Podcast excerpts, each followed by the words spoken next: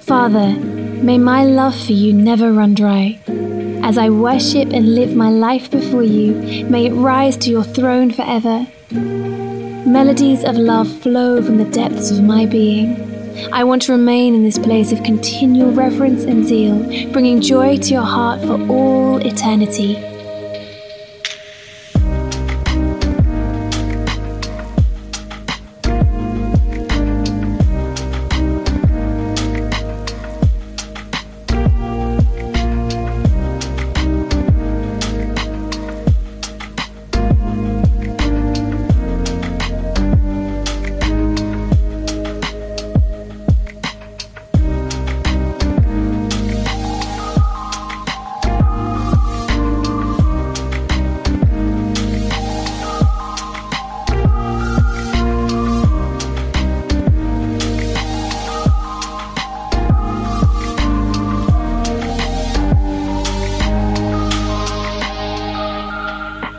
Lord, I want to know you more than any person has ever known you.